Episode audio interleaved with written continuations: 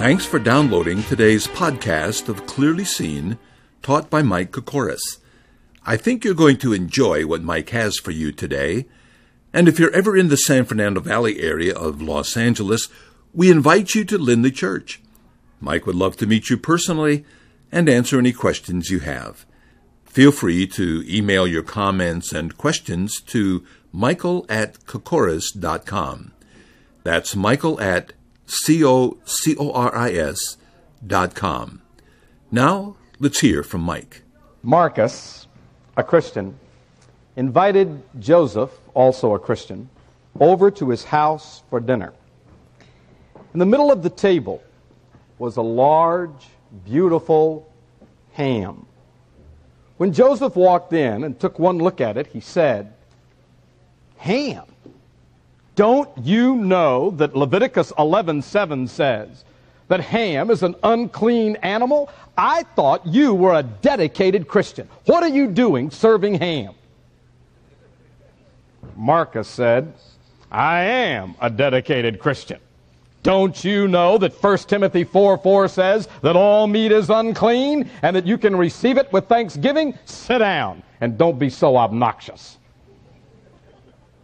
You think a debate about food is a little foreign to your experience. Let me suggest that um, you might have been familiar with a debate concerning days. Marcus would say, You can do anything you want on Sunday. I mean, of course, you should assemble with other believers and worship the Lord, but after that, you can lay back and read the newspaper, watch TV, or enjoy a good football game. Joseph would say, Oh, no. Sunday is a holy day unto the Lord. We should go to church and rest and read our Bibles and pray. You shouldn't do anything like watch TV or even read the newspaper. That's not a far fetched idea, you know. Now, there are people today, I mean, in the latter part of the 20th century, who would say that you should not read a newspaper on Sunday. When I was in seminary, I had a Greek professor named S. Lewis Johnson. He studied in Scotland. And he tells of speaking in a church and then being invited to the home of some folks after the service. When he got to their home, the man of the house said to him, Do you object to reading the paper on Sunday? Dr. Johnson said, No. So the man then walked over to his sofa, lifted up the cushion, and pulled the Sunday paper out. and he said, There are brethren in our assembly who would object, so I hide it under the cushion in case one of them drops by unexpectedly. You haven't had any encounters with that one. Imagine what would happen if Marcus had served wine when he invited Joseph over for dinner. Marcus would say, Now, it's okay to drink as long as you don't get drunk. Joseph would be a staunch teetotaler. Now, I have a question. If you had been invited to dinner. And if you had witnessed those two discussing things like diet and days and drink, what would you have said to them? What would you say to two Christians who were having a dispute over doubtful things? Well, the scripture has a great deal to say two very large portions of Scripture in the New Testament are written just to tell us how to handle doubtful things. One of them is in 1 Corinthians chapters 8 through 10, and the other is Romans chapters 14 and 15. I would like for us to look today at one of the passages in Romans 14. Will you turn with me to Romans chapter 14 and I'm going to begin reading with verse 1. Romans chapter 14, verse 1 says this Receive one who is weak in the faith, but not to disputes over doubtful things. For one believes he may eat all things, but he who is weak eats only vegetables. Let not him who eats despise him who does not eat, and let not him who does not eat judge him who eats, for God has received him. Who are you to judge another's servant? To his own master he stands or falls. Indeed, he will be made to stand, for God is able to make him stand. One person esteems one day above another, another esteems every day alike. Let each be persuaded or fully convinced in his own mind. He who observes the day observes it to the Lord. He who does not observe the day to the Lord, he does not observe it. He who eats, eats to the Lord, for he gives God thanks. And he who does not eat to the Lord, he does not eat and gives God thanks. For none of us lives to himself, and no one dies to himself. For if we live, we live to the Lord, and if we die, we die to the Lord. Therefore, whether we live or die, we are the Lord's. For to this end Christ died and arose and lived again, that he might be Lord of both the dead and the living. But why do you judge your brother? Or why do you show contempt for your brother? For we shall all stand before the judgment seat of Christ. For it is written, As I live, says the Lord, every knee shall bow to me, and every tongue shall confess to God. So then, each of us shall give an account of himself to God. Therefore, let us not judge one another any more, but rather resolve this, not to put a stumbling block or a cause to fall in our brother's way. In the book of Romans, Paul got to a major point in the book where he said that we were to be transformed by the renewing of our minds. He then immediately plunged into a discussion of love. There is a sense, in my opinion, in which love is the topic beginning in chapter 12, verse 1, all the way into chapter 15. At any rate, when he comes to chapter 14, verse 1, he introduces the problem of doubtful things. He has several things to say. The first 13 verses of chapter 14 only gives us the first thing he has to say. There are several other things he teaches beyond this. But the first thing he says is in these first 13 verses of the 14th chapter.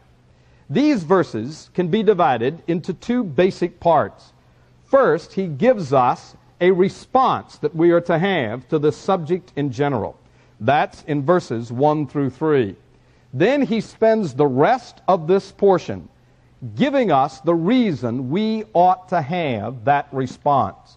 So I want us to look first at the response we are to have, and secondly, the reason for it. Look at verse 1. He says, Receive one who is weak in the faith, but not to disputes over doubtful things. Now, the response we are to have is that we are to receive one who is weak in the faith. Notice that's written from the viewpoint of the strong brother, implying at least that perhaps the majority of the believers at Rome were strong. So, addressing them, Paul says, receive one who is weak in the faith. The word receive means accept him as a brother. In verse 3 it says, For God has received him, God has accepted him, and you are to do the same. What you are not to do, according to verse 1, is dispute over doubtful things. The word translated dispute means to judge or to quarrel if there comes along a brother Paul calls weak, you are to receive him as a brother. You are to accept him just like God does, and you are not to judge him, and you are not to quarrel with him. In short, receive him, do not reject him. That's the basic response concerning doubtful things. Now, that, of course, just raises all kinds of questions, like who is the strong brother? Who is the weak brother? And whatever do you mean by a doubtful thing? The next couple of verses, verses 2 and 3, explain those things. For example, verse 2 says, For one believes he may eat all things, but he who is weak eats only vegetables. Let not him who eats despise him who does not eat, and let not him who does not eat judge him who eats, for God has received him. Now, these two verses explain to us at least who the strong brother is and the weak brother. Keep in mind, both have trusted Jesus Christ, both know the Lord. The strong brother has believed what God has said about his son, Jesus Christ. He has believed that Jesus is the Son of God come in the flesh who died for sin and arose from the dead. He also has believed other things God has said, like 1 Timothy 4 4, that says you can eat anything you wish, provided you receive it with thanksgiving. Thus, Romans 14 2 says, For one believes he may eat all things. That is the stronger brother. He understands and believes that in Christ he has the freedom to eat anything. The Old Testament made distinctions between clean and unclean food. The strong brother understands that now that Christ has come, those distinctions have been done away, and as a believer, you may eat anything. Translated, you can eat bacon for breakfast and pork for dinner. You can have pork chops and bacon. The stronger brother believes that. The weaker brother says, I eat only vegetables.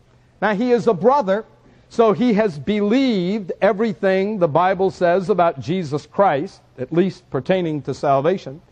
He believes that Jesus is God in the flesh who died and arose from the dead. He's a Christian in the biblical sense of the term. But he's weak when it comes to other statements the Bible has made. He's not sure about eating meat at all. He has restricted himself to veggies. Now, I think it is critical that we understand who the weak brother is. So I'm going to pause here for a moment and suggest that you put your finger in Romans chapter 14 and you turn to 1 Corinthians chapter 8. I think that passage explains in detail who the weaker brother is. It is at this point I would suggest you take a note or two. Let me give you a threefold description of a weaker brother. 1 Corinthians chapter 8 verse 7 says, "However, there is not in everyone that knowledge. I'm not going to take the time to go through the whole context, but suffice it to say that in 1 Corinthians chapter 8, the Apostle Paul explains that the weaker brother lacks knowledge. That's the first and foremost characteristic of a weaker brother. He does not comprehend that in Christ he has certain freedoms. He lacks knowledge. But there is more. Look at verse 10. And because of your knowledge, I'm sorry, that's verse 11. Verse 10.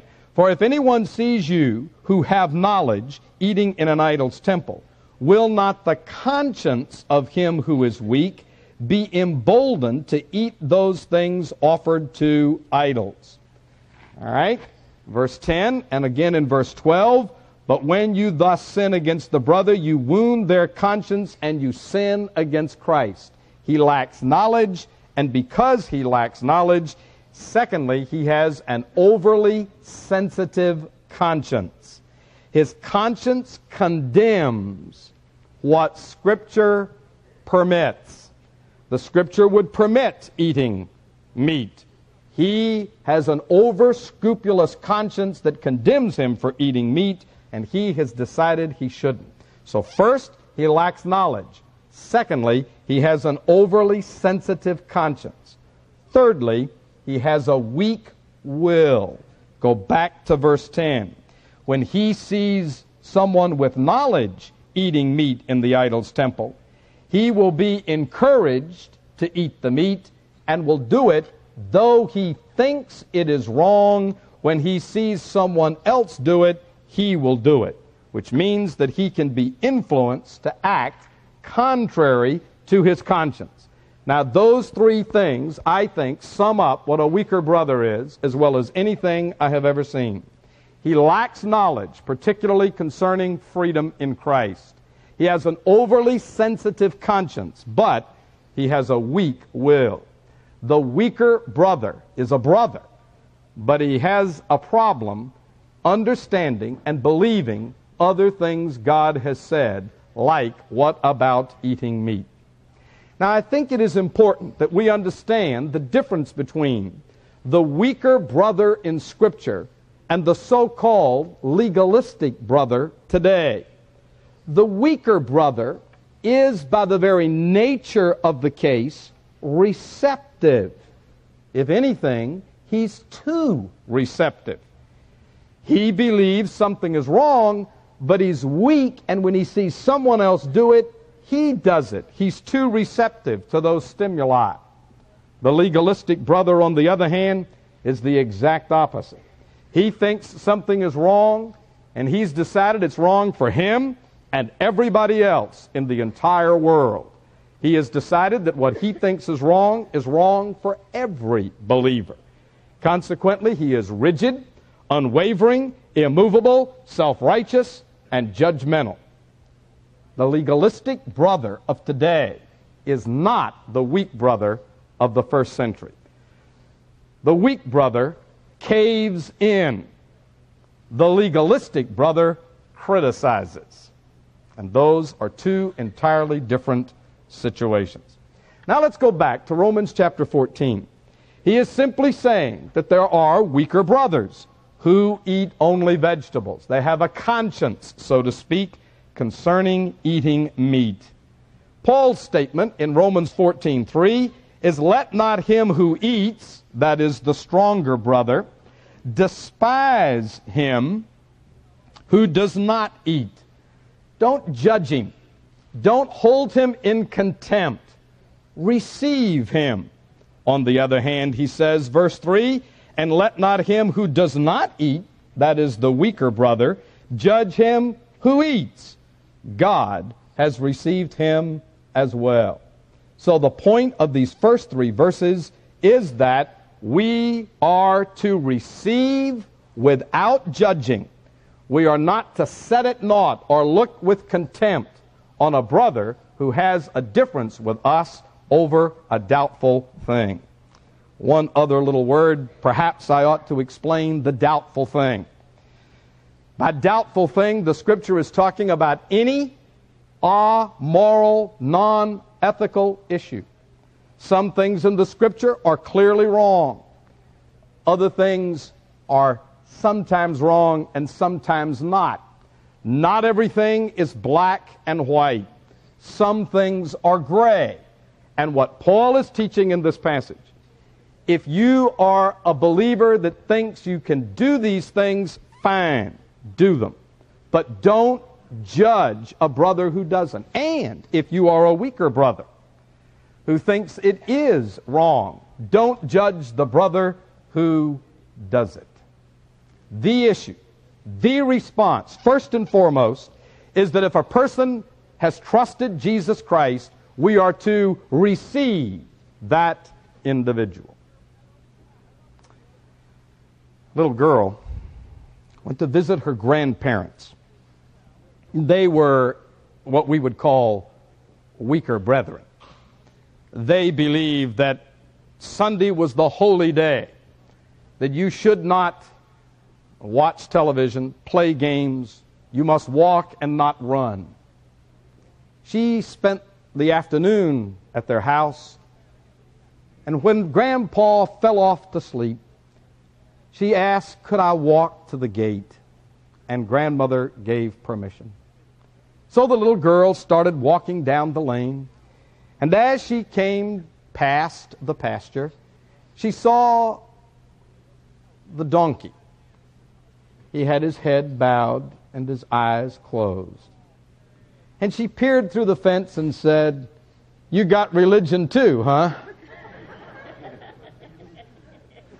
now let's suppose that thou, those folks were members of your church and your daughter went to their house. They came to your church.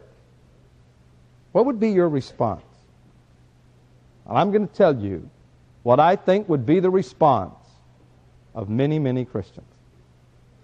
They would sort of look down their nose at them, thinking they're woefully out of date. And their basic attitude would be they just don't fit in here. Now, isn't that what we do? Paul says, here's the response. When there is a dispute or a doubt about something that the Scripture isn't clear about, or the Scripture allows freedom concerning, the one response is don't judge them, receive them as brethren. Now, why does he say that? Beginning at verse 4 and going down to the end of the chapter, Paul explains why we should have that response. And he does so by asking two questions. The first question is in verse 4, and the second question is in verse 10. Look at verse 4. He says, Who are you to judge another man's servant? To his own master he stands or falls. Indeed, he will be made to stand, for God is able to make him stand. He says, Look, you ought not judge another for the simple reason that that person you are judging is another man's servant.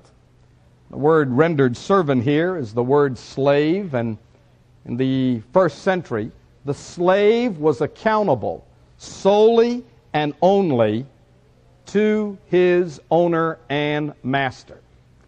And what these verses are telling us is that every believer is viewed as a servant of God to whom he is accountable. So he simply asks, Who are you to judge another man's servant? For you to judge someone else is like you judging someone else's household servant. And who are you to do that? Paul explains, to his own master he stands or falls. It's his master's job to judge. Only uses the word stands or falls. And notice he asks in the last part of verse, or says in the last part of verse 4, indeed, he will be made to stand. He takes a very optimistic view that as far as his master is concerned, he will stand. Now, what do you mean by all of this? Well, he goes on to explain. Verse 5 One person esteems one day above another, another esteems every day alike. Let each be fully convinced in his own mind. He who observes the day observes it to the Lord, and he who does not observe the day to the Lord he does not observe it. He who eats, eats to the Lord, for he gives God thanks, and he who does not eat to the Lord, he does not eat and gives God thanks. He is simply saying in these verses, some observe or esteem one day, and the other treats everybody alike. But the issue is that it's none of your business because they are someone else's servant. Now, there's been a great dispute throughout church history as to what Paul had in mind when he talked about observing days. There are two basic views. One is that some Christians observe days of abstinence, like fasting. The second view is that he has in mind observing Saturday versus Sunday. In light of what Paul says elsewhere about the Sabbath, I think it would be very strange that he here would be allowing you to observe it. I suspect then that what he's talking about is that some pick out a day and say, I want to observe this day to the Lord, and say abstaining from anything and practicing something like fasting and the other says, oh, every day's alike. Paul's point is that isn't the issue. And he introduces the diet question again. Days and diets are not the issue. As he explains in these verses, the issue is doing it unto the Lord, giving thanks for whatever it is that you do.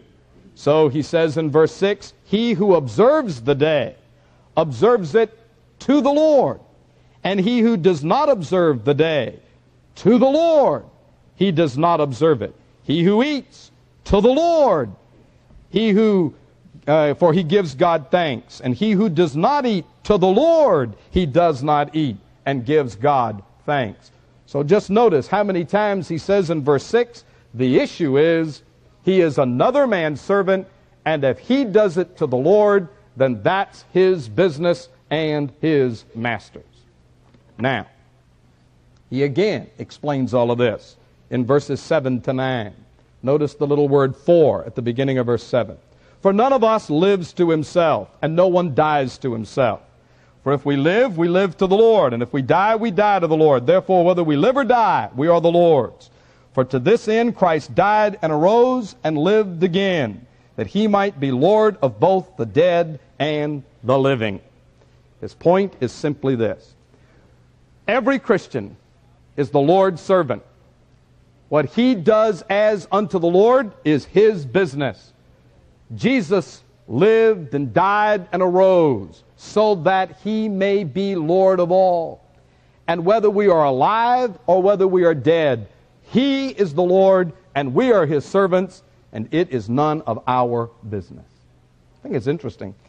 He both lived and died and arose that uh, he might be Lord. Philippians chapter 2, he came as a servant he died, he arose, and then he was declared to be the Lord of all. In a sense, before the crucifixion, he came as a servant. After the crucifixion, he was indeed Lord.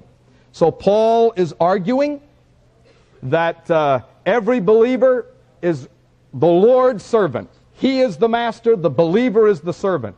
And so the question in verse 4 is Who are you to judge another man's servant. Jesus is the rightful master, the believer is his servant, and who are you to interfere in that relationship? He then asks a second question to explain why you should have this response. He says in verse 10, And why do you judge your brother? Or why do you show contempt to your brother? For we shall all stand before the judgment seat of Christ. Now, in verses 4 to 9, he has explained that believers are the servants of God and of Jesus Christ. Implied in that is they are accountable to him. Now he takes that thought and expands it. And the whole point of verses 10 to 13 is that every believer will have to give an account of himself to the Lord. He says that very clearly. We shall all stand before the judgment seat of Christ. To support that, he quotes Isaiah 45:23, verse 11, as it is written, "As I live, says the Lord, every knee shall bow to me, and every tongue shall confess to God." Now that verse in Isaiah is simply teaching that God judges everybody. Paul is using that verse and applying it to Christians and saying, We shall all stand before the judgment seat of Christ. His conclusion is in verse 12. So then, each of us shall give an account of himself to the Lord. This passage is clearly teaching that God will judge all men, including all believers, and that believers have to give an account of themselves and all that they do to the Lord.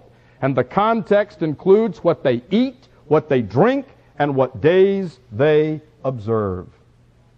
Now let me clarify. Put your finger in John uh, Romans chapter 13 for a second and turn to John chapter 5. There's something that is confusing to some that needs to be clarified at this point. John chapter 5, verse 24 says this Most assuredly I say to you, he who hears my word and believes in him who sent me has everlasting life and shall not come into judgment, but is passed from death into life. Now there is a promise in the Word of God that if you've trusted Jesus Christ, you will never be judged. And you turn to Romans chapter 14 and it says, we'll all stand before the judgment seat of Christ. Now what's going on? Well, I believe the New Testament teaches that if you have trusted Jesus Christ, your eternal destiny is settled, sealed, and secure. The issue of heaven and hell will never be brought up. That is a settled issue. In that sense, you have passed from death to life, and you will never be judged. All those who have not trusted Christ will stand before the judgment called the Great White Throne Judgment. But the Bible also teaches that even though you've trusted Jesus Christ and you will not be judged in, in, the sense of going to heaven or hell, you will, as a believer, have to give an account to the Lord for every deed done in the body. 2 Corinthians chapter 5. You will have to give an account of all that you've done you are the Lord's servant once you've trusted Christ. You are His, and you will give an account to Him for every deed done in the body. Now, I don't think the issue in this judgment is heaven or hell. I think that's a settled issue for those who've trusted Christ. But I most assuredly believe that the New Testament teaches that every believer is accountable to God and will stand before God in a day of judgment called the judgment seat of Christ. And you will and I will give an account of everything we have ever done. That is precisely what Paul is teaching in this passage. Now he's using that to say, then who are you to judge another Christian? It's not your place to judge. God is the judge. And every believer will give an account. So you don't worry about it. The conclusion is stated very simply and very clearly in verse 13. Therefore, let us not judge one another anymore, but rather resolve this, not to put a stumbling block or a cause to fall in our brother's way. Notice, notice he says in verse 13, let us not judge one another anymore, but rather, and the text that I'm reading from says, resolve this. It's the same word translated judge in the same verse. What Paul is saying is this. Let us don't judge one another. You want to judge something? I'll give you something to judge.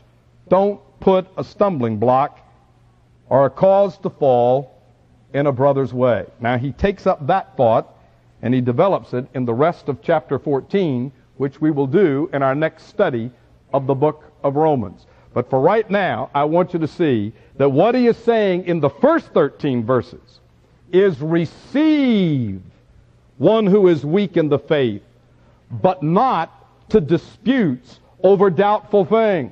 Receive him as a brother and don't judge him. Why not? Because he is someone else's servant and he will give an account to his master. So, this passage is simply teaching that believers should not judge one another concerning doubtful things because all believers belong to the Lord and all believers will give an account to him at the judgment seat of Christ.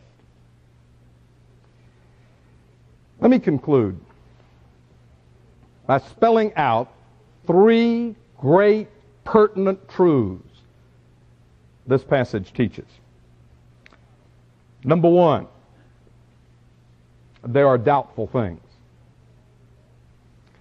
As I said a moment ago, Some things are black, some things are white, and some things are gray. I have known many Christians who wanted to make the gray black. The Bible teaches there are doubtful things. You need to understand that and reckon with it. There are Christians who want to make the gray black, and they do so by saying something like, if it's doubtful, it's dirty, so don't. You ever heard that? There's a doubt, don't. That's to make an absolute out of something that is relative. It doesn't always follow. If there's a doubt, don't. There's a young man about to put on a shirt, and he said to his mother, Is this shirt clean? And she immediately said no. She said, Get another one. So he got another shirt, and he was on his way out of the door before he realized his mother hadn't looked at the shirt that she said don't put on. And so he said, Mother, how did you know that first shirt was dirty? She said, If it had been clean, you would have known it. If there's a doubt it's dirty, don't put it on. Now, the simple reality is if it is doubtful, it is just that. It is doubtful. If there is no place in your thinking for doubtful things, if there's no category in your head for doubtful things, you are simply not thinking biblically. This passage teaches there are doubtful things over which sincere and godly Christians differ. Secondly, this passage teaches that God will judge believers. Matter of fact, I think for many years of my Christian life, I was laboring under the delusion that at the judgment seat of Christ, all that would happen is that my works would be judged and I would be rewarded. The Bible does teach that in 1 Corinthians chapter 3. But it was this very passage that drove me to my knees in the hands of another preacher when he insisted this passage teaches that you have to give an account for everything. I am not suggesting that your sins are going to be brought up and you are going to be punished for them. I believe that is a settled issue. That Christ died for my sins. They've been separated as far as the east is from the west. But I have to say to you, this passage teaches that I must give an account to God for everything I do. And 2 Corinthians chapter 5 states it in the strongest possible terms, terms, frankly, that make me nervous. It says we must give an account for everything done in the body, whether good or evil. I don't like this truth. I don't like to think about it, and I certainly don't like to preach it, but the simple reality is it's in the book and you need to know it. Jesus said we'd give an account for every idle word. And I think the simple reality is we take that judgment entirely too lightly. Every one of us who know Jesus Christ will stand before God and we will give an account. John says in his first epistle, therefore it is imperative that you abide in Christ, that you not be ashamed when he gets back here. I think all of us, to some degree, will hang our heads in shame at some of the things we've done since we've trusted Jesus Christ. Thirdly, this passage teaches it is the point of the passage that God is going to judge, and therefore we should not. It's stated as simply and as clearly as it can possibly be said in Romans 14:13. Therefore, let us not judge one another any more. Now, let me clarify. There are passages that say that we are to judge. There are things we are to judge. I think in the case of the book of Romans, in chapter 13, he gives us things we have the right to judge. He says in chapter 13, Owe no man anything except to love one another, for he who loves one another has fulfilled the law. For the commandments, you shall not commit adultery, you shall not murder, you shall not steal, you shall not bear false witness, you shall not covet, covet. If there is any other commandment, all are summed up in this saying, namely, you shall love your neighbor as yourself. Now, if you want to judge something, that is the passage to go to. God gives us absolutes for our conduct, and He says, don't do these things, and if a believer does them, we as other believers have every right to judge that kind of conduct. And 1 Corinthians chapter 5 is an illustration. But beyond that, there is a whole host of things that comes under the category of doubtful things, and we have no right to judge in those areas. And that's Romans chapter 14. If it is gray, if it is doubtful, if the scripture is not clear, if the scripture gives freedom, I as a Christian have no right to judge another about what he decides to do before his God. That's between him and the Lord. If there is any message that needs to be screamed from the housetops in the Church of Jesus Christ in America today, it's that we need to stop judging one another. Somebody has suggested the favorite indoor sport of Christians is that we want to change one another. Stop it. That is precisely what this passage says. Now, in the first century, the specifics were feasts and festivals and food and diets and days. Today, what is it? The, uh, the list is endless. Let me mention a couple. I think I'd put at the top of the list the way we spend our money. You ever been judged about the way you spend your money? Did you ever come into a small inheritance and decide to put a swimming pool in your backyard? Somebody came along and said, Do you know our missions fund is low, brother? Now, very frankly, I think the Bible teaches you ought to honor the Lord with your money. But very frankly, what you do with your money is your business. You ever judged anybody by the way they spent their money? Let me give you one that is a particular grief to me. If I have seen this once, I have seen it 5,000 million times in the last 30 years. You want to find out where people will judge one another on some area that you don't have clear scripture? It's how to rear your children. Have you ever been judged for the way you were rearing your children? Have you ever judged somebody else for the way they reared theirs?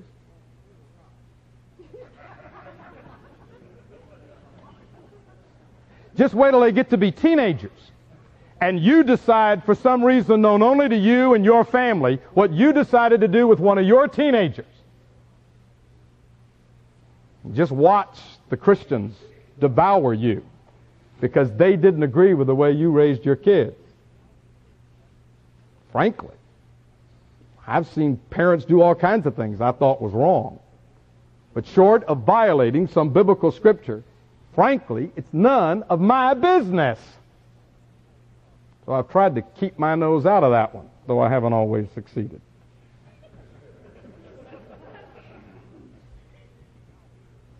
Now, what I'm telling you is that we are all guilty of this one. We're all guilty of judging one another. And the Bible says when it comes to doubtful, debatable things, cease and desist. And I've only begun. The list goes from A to Z.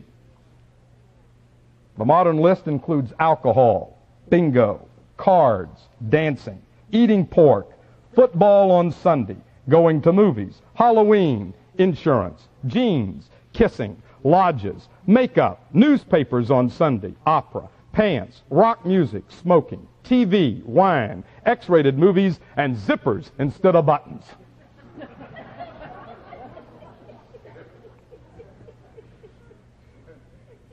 Am I coming through? The Bible teaches that in the area of doubtful things, we are not to judge one another for the simple reason God is our judge.